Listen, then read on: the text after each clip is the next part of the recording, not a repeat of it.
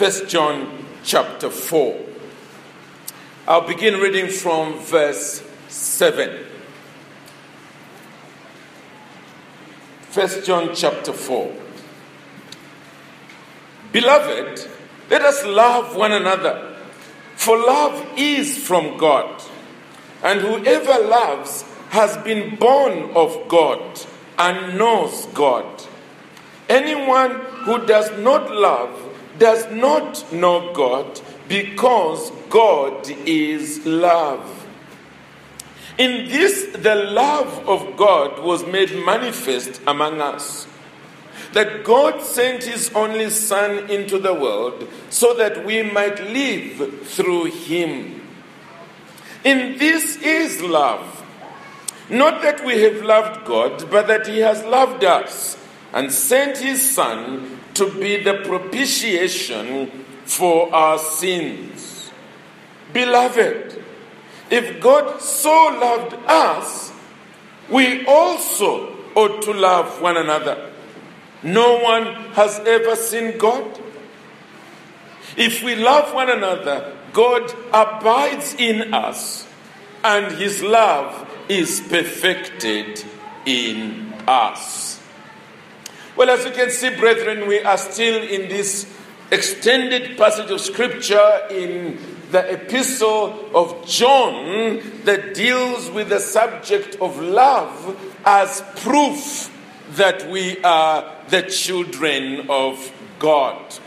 And John had taken a break between chapter 4, verse 1, up to verse 6, when he was dealing with the whole subject of testing the spirits. In other words, not believing everything we hear. It doesn't matter who it is who is teaching us. We ought to make sure that whatever the teaching is, is tested by Scripture.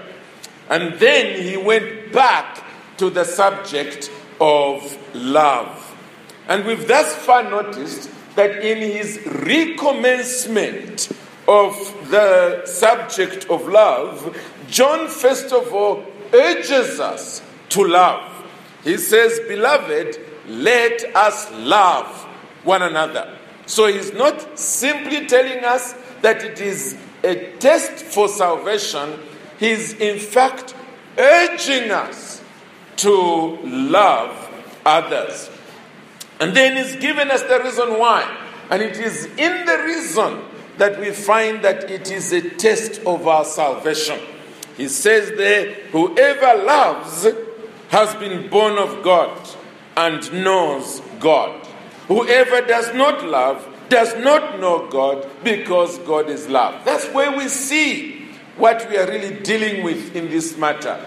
And it is a test or a proof of our salvation. But now, John has begun to point to God Himself as an example of love. And that's what we began to see last time. We saw that He is an example of love in the way in which He sent His Son, Jesus Christ, for the purpose of saving us from sin. Or, as He puts it here, giving us life. He says there, He sent His only Son into the world, verse 9, so that we might live through Him. That is already something of God showing His love for us.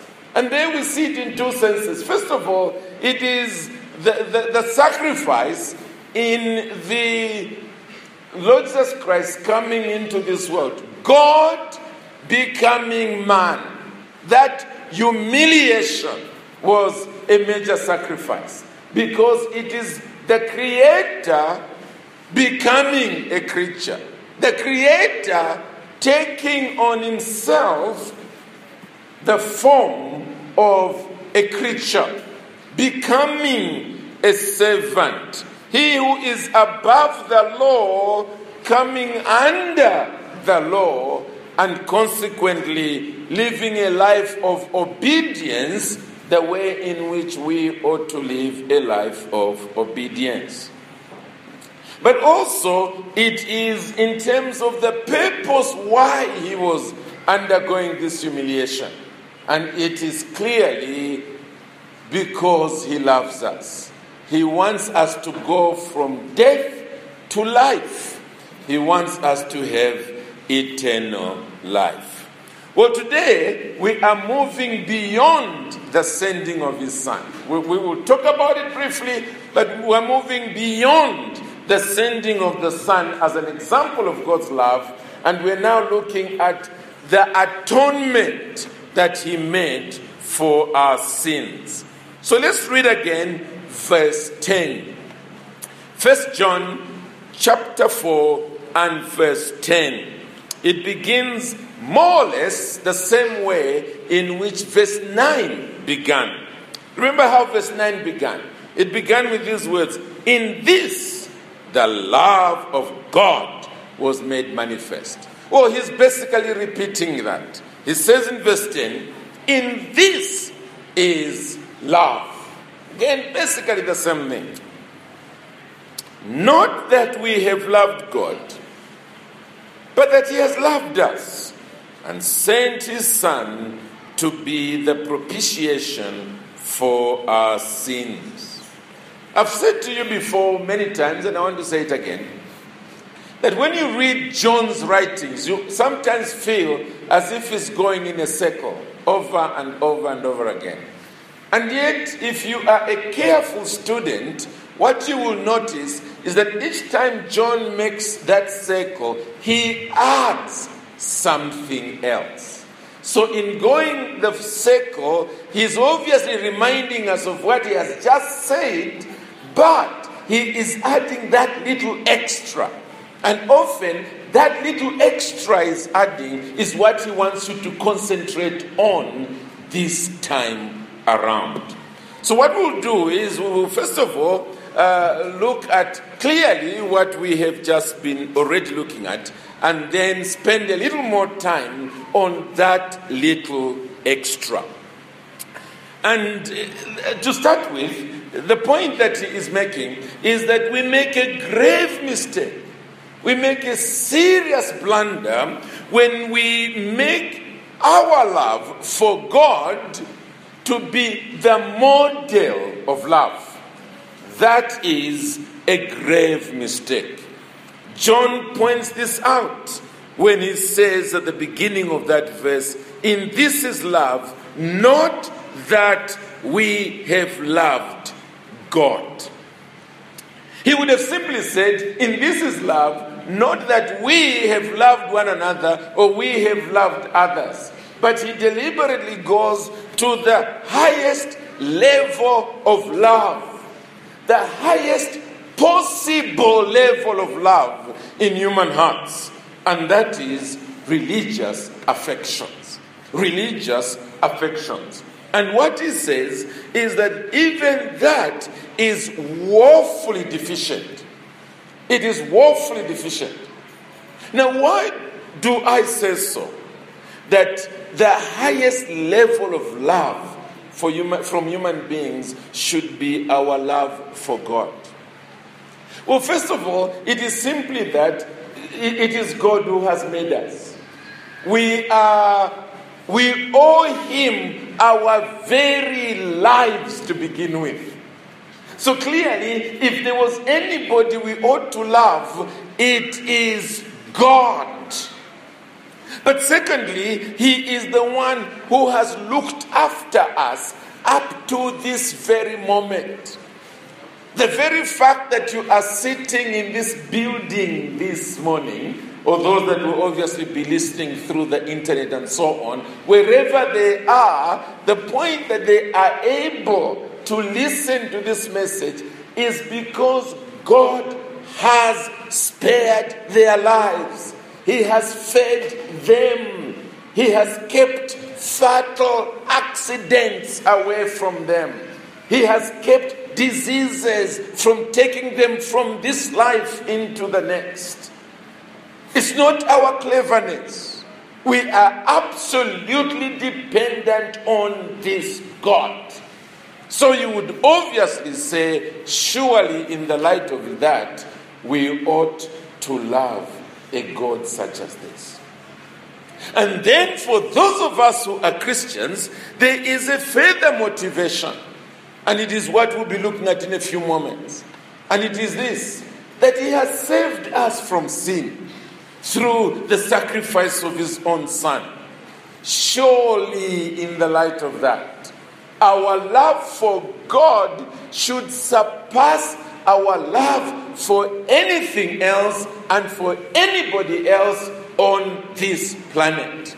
And so John deliberately goes there and he plucks the highest possible level of love. And he says, even there, that's not the place we should look. We fail even there. And friends, he is right. He is right. Just think of how many times you and I know that it is now time to pray. Either because it is in the morning, it's time to talk to the Lord, or because it is the Lord's day, it's time to go and join others to worship this God who has made me, to thank this God who has looked after me, and so on and so forth. Remember how often we struggle, how we compete in this matter, that we prefer everything else. We prefer chatting with friends on the phone, visiting Facebook, or, or visiting a friend across the street than spending time with this God in His Word and prayer. So, if we're going to judge love by our love for God, it's a little embarrassing. And especially when it comes to tangible sacrifice, money. You know how we often steal the Lord's tithe. You know how we often are stingy with finances to do with the Lord's work and the Lord's cause. Those moments in our hearts when we are going, I should give. No, no, no, no, no, no, no. Uh, no, no, I should, no, no. Okay, just half. We know that. We go through that. So, surely, if we were going to say that is love, which is a model of love, well, you and I know we have something which is half baked. And so John says, no, no, no. Don't go there.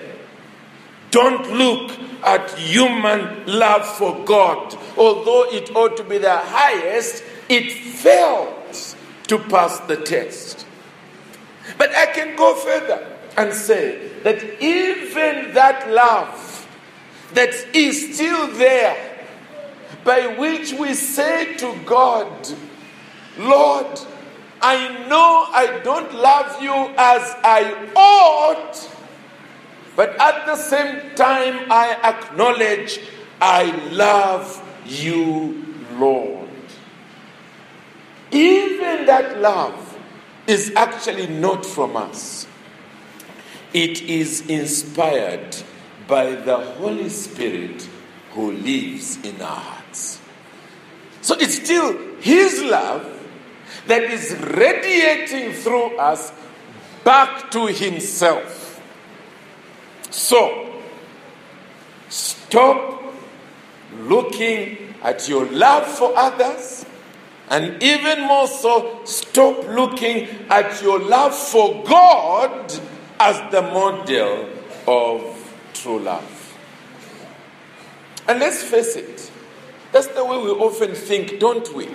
When we are challenged about loving, we sort of say, okay, you know, I, the way in which I love God whom I don't see, that's the way I should now love others whom I see. And in a sense, that's correct.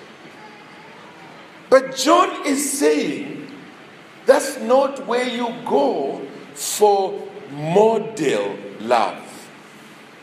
Instead, you ought to look at God's love for us. Back to our text God's love for us. He says, In this is love, not that we have loved God, uh uh but that He loved us and sent His Son to be the propitiation for our sins. We already looked at God loving us and God sending His only Son into the world that we might live through Him. We've already looked at that.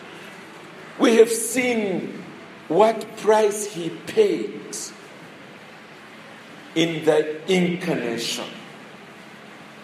That He should have sent His Son to come into this world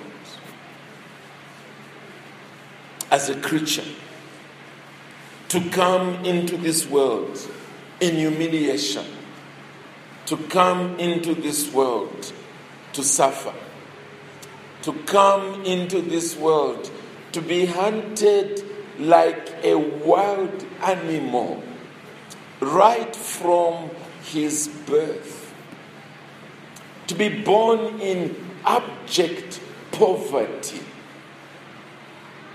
born in a cow shed.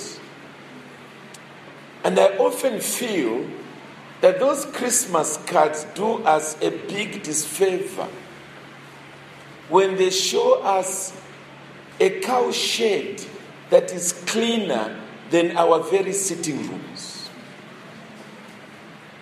It was a real cow shed.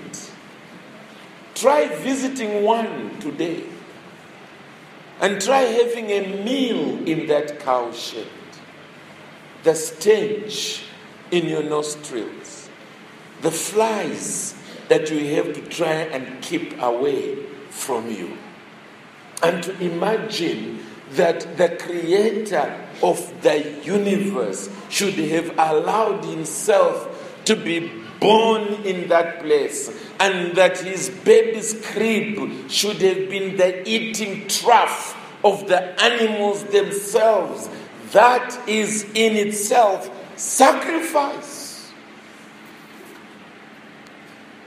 And that he should have run away for dear life's sake into Egypt for a season and then, even in coming back from there, that he should have continued at the mercy, humanly speaking, of the leaders of Israel, of the leaders of the Roman Empire.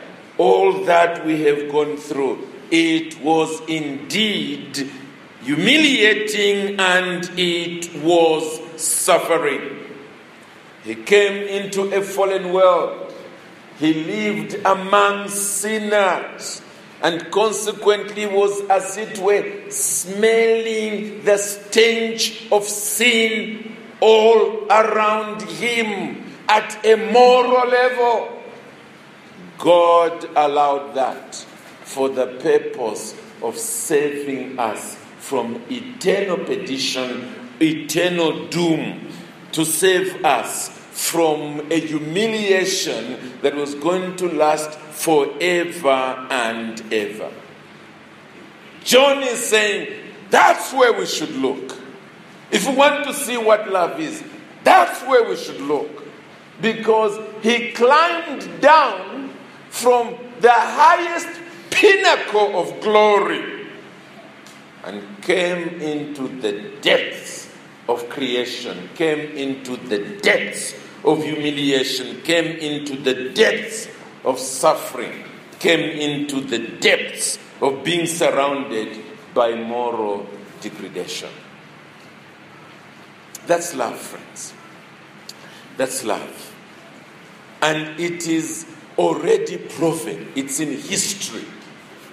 Jesus Christ came, so we're not philosophizing here. It's there in history. The Son of God came into this world.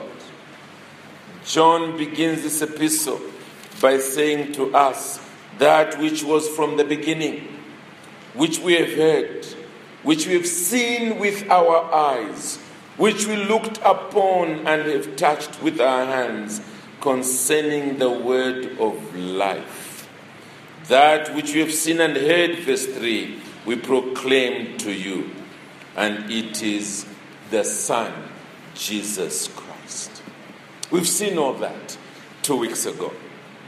But what I want us to do is to go one step further because John goes one step further. And this time he tells us that this giving was in terms of a propitiation for our sin. Let's read that text again. A propitiation for our sin. First John chapter 5, rather chapter 4 and verse 10. In this is love, not that we have loved God, but that he loved us and sent his son to be the propitiation for our sins. Now, friends, there are certain words in the Bible that we need to learn.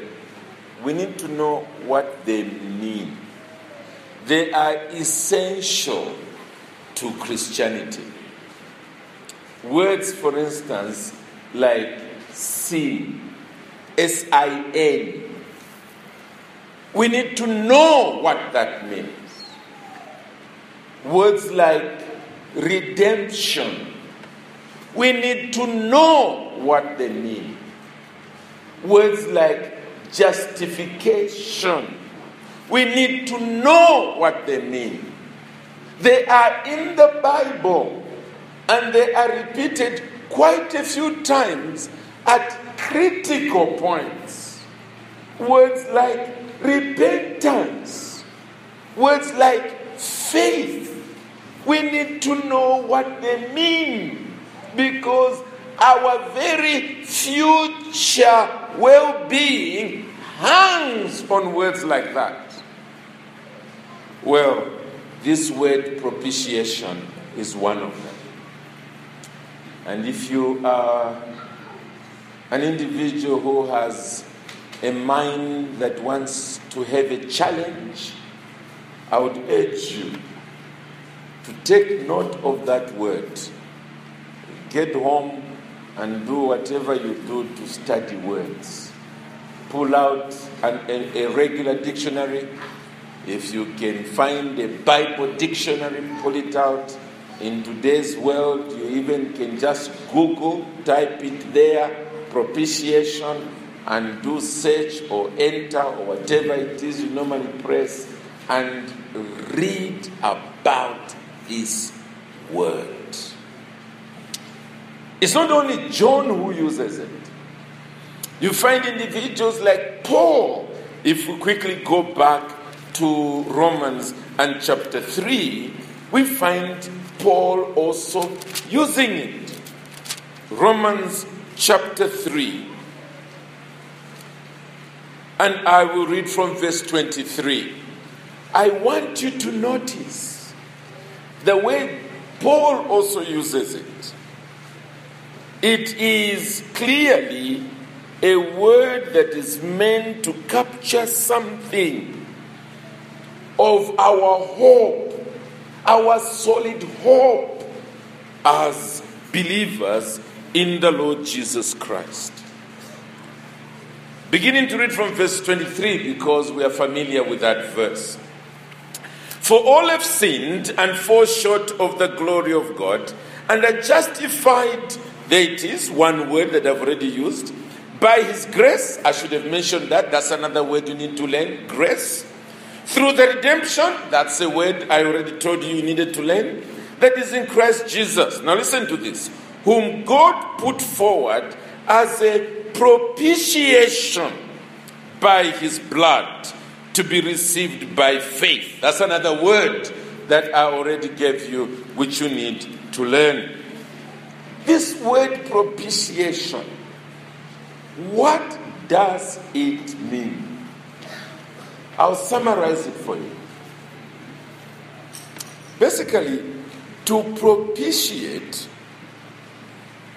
is to offer a sacrifice for the purpose of appeasing the wrath of a person you have offended.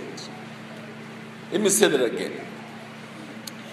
To propitiate means to offer a sacrifice for the purpose of appeasing. Notice the word I'm using there appeasing, removing the wrath or the anger or the coming punishment of a person that you have offended. That's what we're being taught here. That God sent His Son to be the propitiation. In other words, to be the sacrifice. So, let's use an ordinary example. You were driving under the influence of alcohol, which you shouldn't be. But let's assume that was the case. You had gone for your company end of year party, and instead of declaring that you don't drink, you compromised and drank and drank and drank. And then, as you were leaving your premises in your car, you bumped into your general manager's car, the chief executive. And as a result, his vehicle went into the ditch and got terribly damaged. You know the consequences of that. They are too grim to even think about. You go to your manager and simply say, I'm sorry. Obviously, you know what you should try and do. And it is this to fix that car. But you also know that panel beating doesn't quite bring back the car as it was before. You know that. So, what you decide to do is to replace that car. And it just so happened that a few days ago, your uncle had given you money for some project had promised you before. And that project was perhaps to, to buy a house. You know exactly what you're going to do. In order to appease your boss, you won't just go and say, I am sorry. You will say, Sir, if you go to this place, there is a brand new car to replace this one. I'm really sorry. You do something, you sacrifice something to appease that wrath. And it is that sacrifice that is referred to as a propitiation. It is a sacrifice meant to put away a punishment, a wrath that you deserve. And friends, that was the Christian understanding of what happened on the cross. It was not just a miscarriage of justice where the Pharisees, the teachers of the law, the leaders of Israel, the Sanhedrin, out of malice, got rid of the Lord Jesus Christ and in cohort, in agreement with the leaders of, of, of the Roman Empire, consequently rushed Jesus onto the cross. That's one side of the story.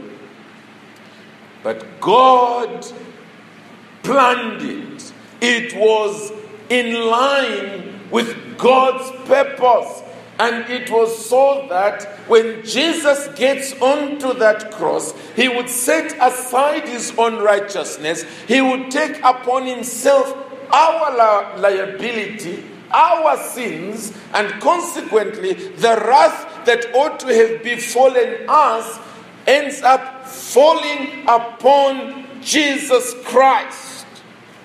So that God's justice is still satisfied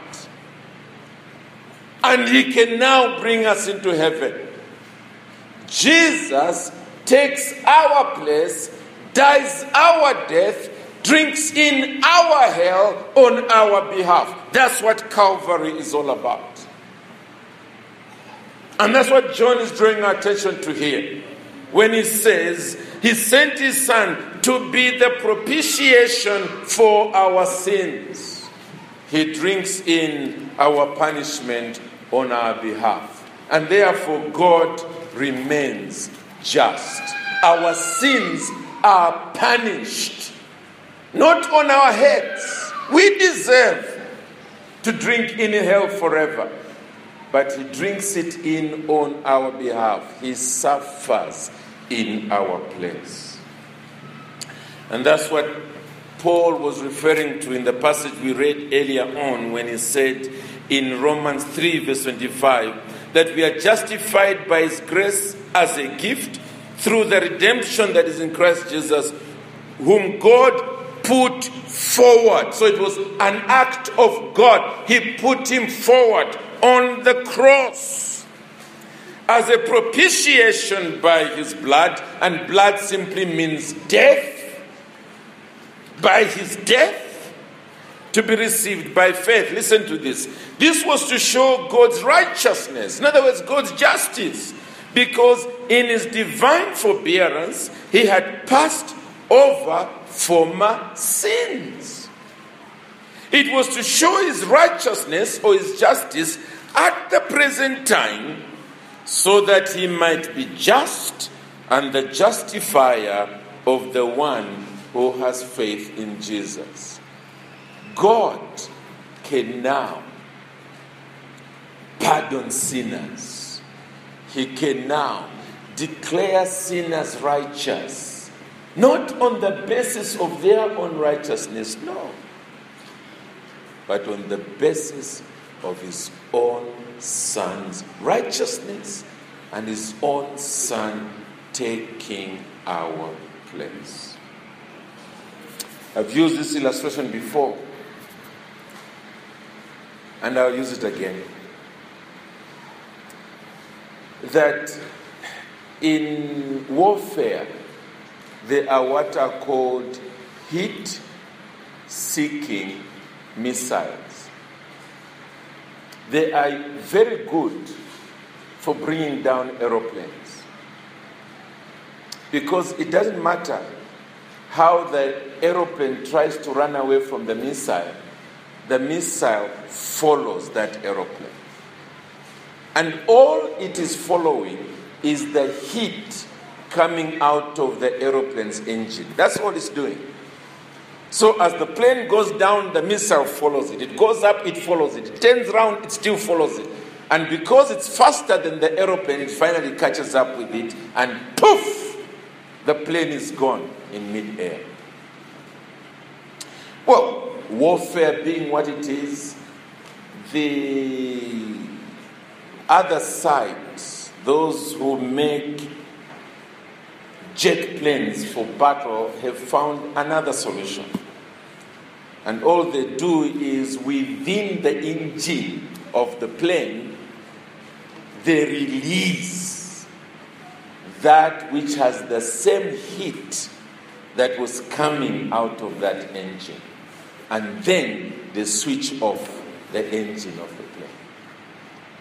And as that which is released is going down, the heat seeking missile hits into it and explodes.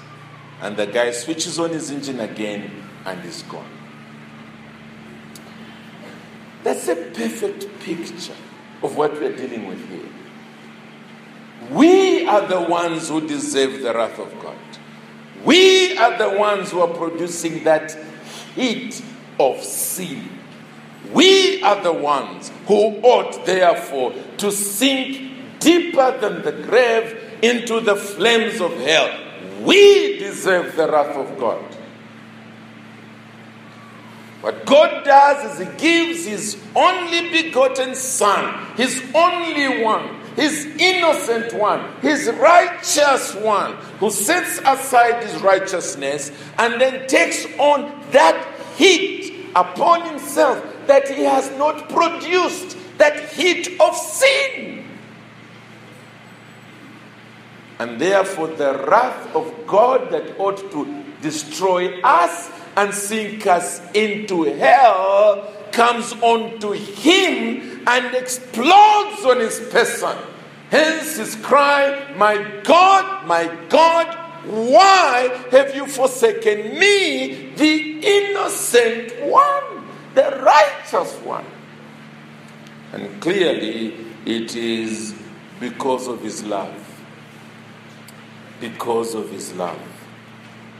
But what makes this love the highest level is because the one doing this is the offended party. The offended party. You know, if, let's suppose it was now within the legal world and you cause an offense like breaking the windows of a judge. And it just so happens that when the case is brought to the judge, the judge looks at it. The first thing he does is to declare interest. Says, no, no, no, I won't handle this case. Because if he handles that case, you're probably going to be hanged for breaking windows. That's what they do. They declare interest. But this is more than God declaring interest. This is God paying the price on behalf of the offender who has offended him. Now, friends, that should blow our minds. Maybe if it was an angel who was doing this. But this is the one against whom we have sinned, we have continued to sin, and even as you are sitting here, you're probably still sinning against Him. And your record in heaven consists nothing but wickedness and sin and everything vile and filthy in God's nostrils. And then what does He do? He takes the best in heaven, his own son, and he brings him between you in that jet and his death missile. And it hits into him and he explodes. And you are set free. You go free. And it wasn't an accident. It's not you who produced it, it was God Himself who has done all that for those that have offended Him. Now, my friend, if you don't think that's love, eh, you need to go for psychiatric treatment. Bottom line, that's love. That's love. There's nowhere on earth, in heaven, under the earth, for all eternity, there's nowhere where you're going to find anything like this. This is love, says John. In this is love. So, friends, as John repeats himself here, he is emphasizing that last part. Yes, there was love in the sending of his son into this world. There was love in the purpose for which he was doing it.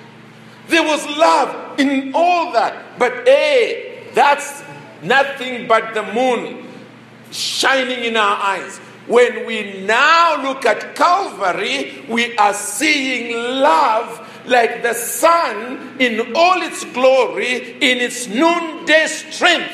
It's blinding our eyes when we look at it. Indeed, this is love. Now,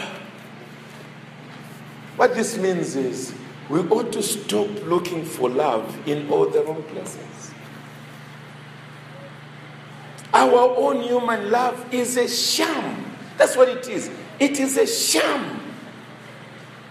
You, go, you, you, don't go to human beings and say, you know, I'm, I'm looking for, for an example of love. That's, that's compromise. That's, that's, that's dusk. It's, it's dawn. It's, it's, it's evening. It's, it's, it's not love shining in its brilliance. True love has been displayed through the cross. Through the cross of our Lord Jesus Christ. That's where true love has been displayed. As the hymn writer so well puts it, on a hill far away stood an old rugged cross, the emblem of suffering and shame. And I love that old cross where the dearest, the best for a world of lost sinners was slain. Oh, that old rugged cross, so despised by the world, has a wondrous attraction for me. Why? For the dear Lamb of God left his glory, his glory, his glory above to bear it to dark Calvary. And finally, in that old rugged cross, stained with blood so divine, a wondrous beauty I see. For it was on that old cross Jesus suffered. It was on that old cross Jesus died to pardon and sanctify. That's where we should look when we want to see love. Not your husband, not your wife, not your girlfriend, not to your boyfriend, not even to church members, not even to your church pastor. Look at God and look at Calvary.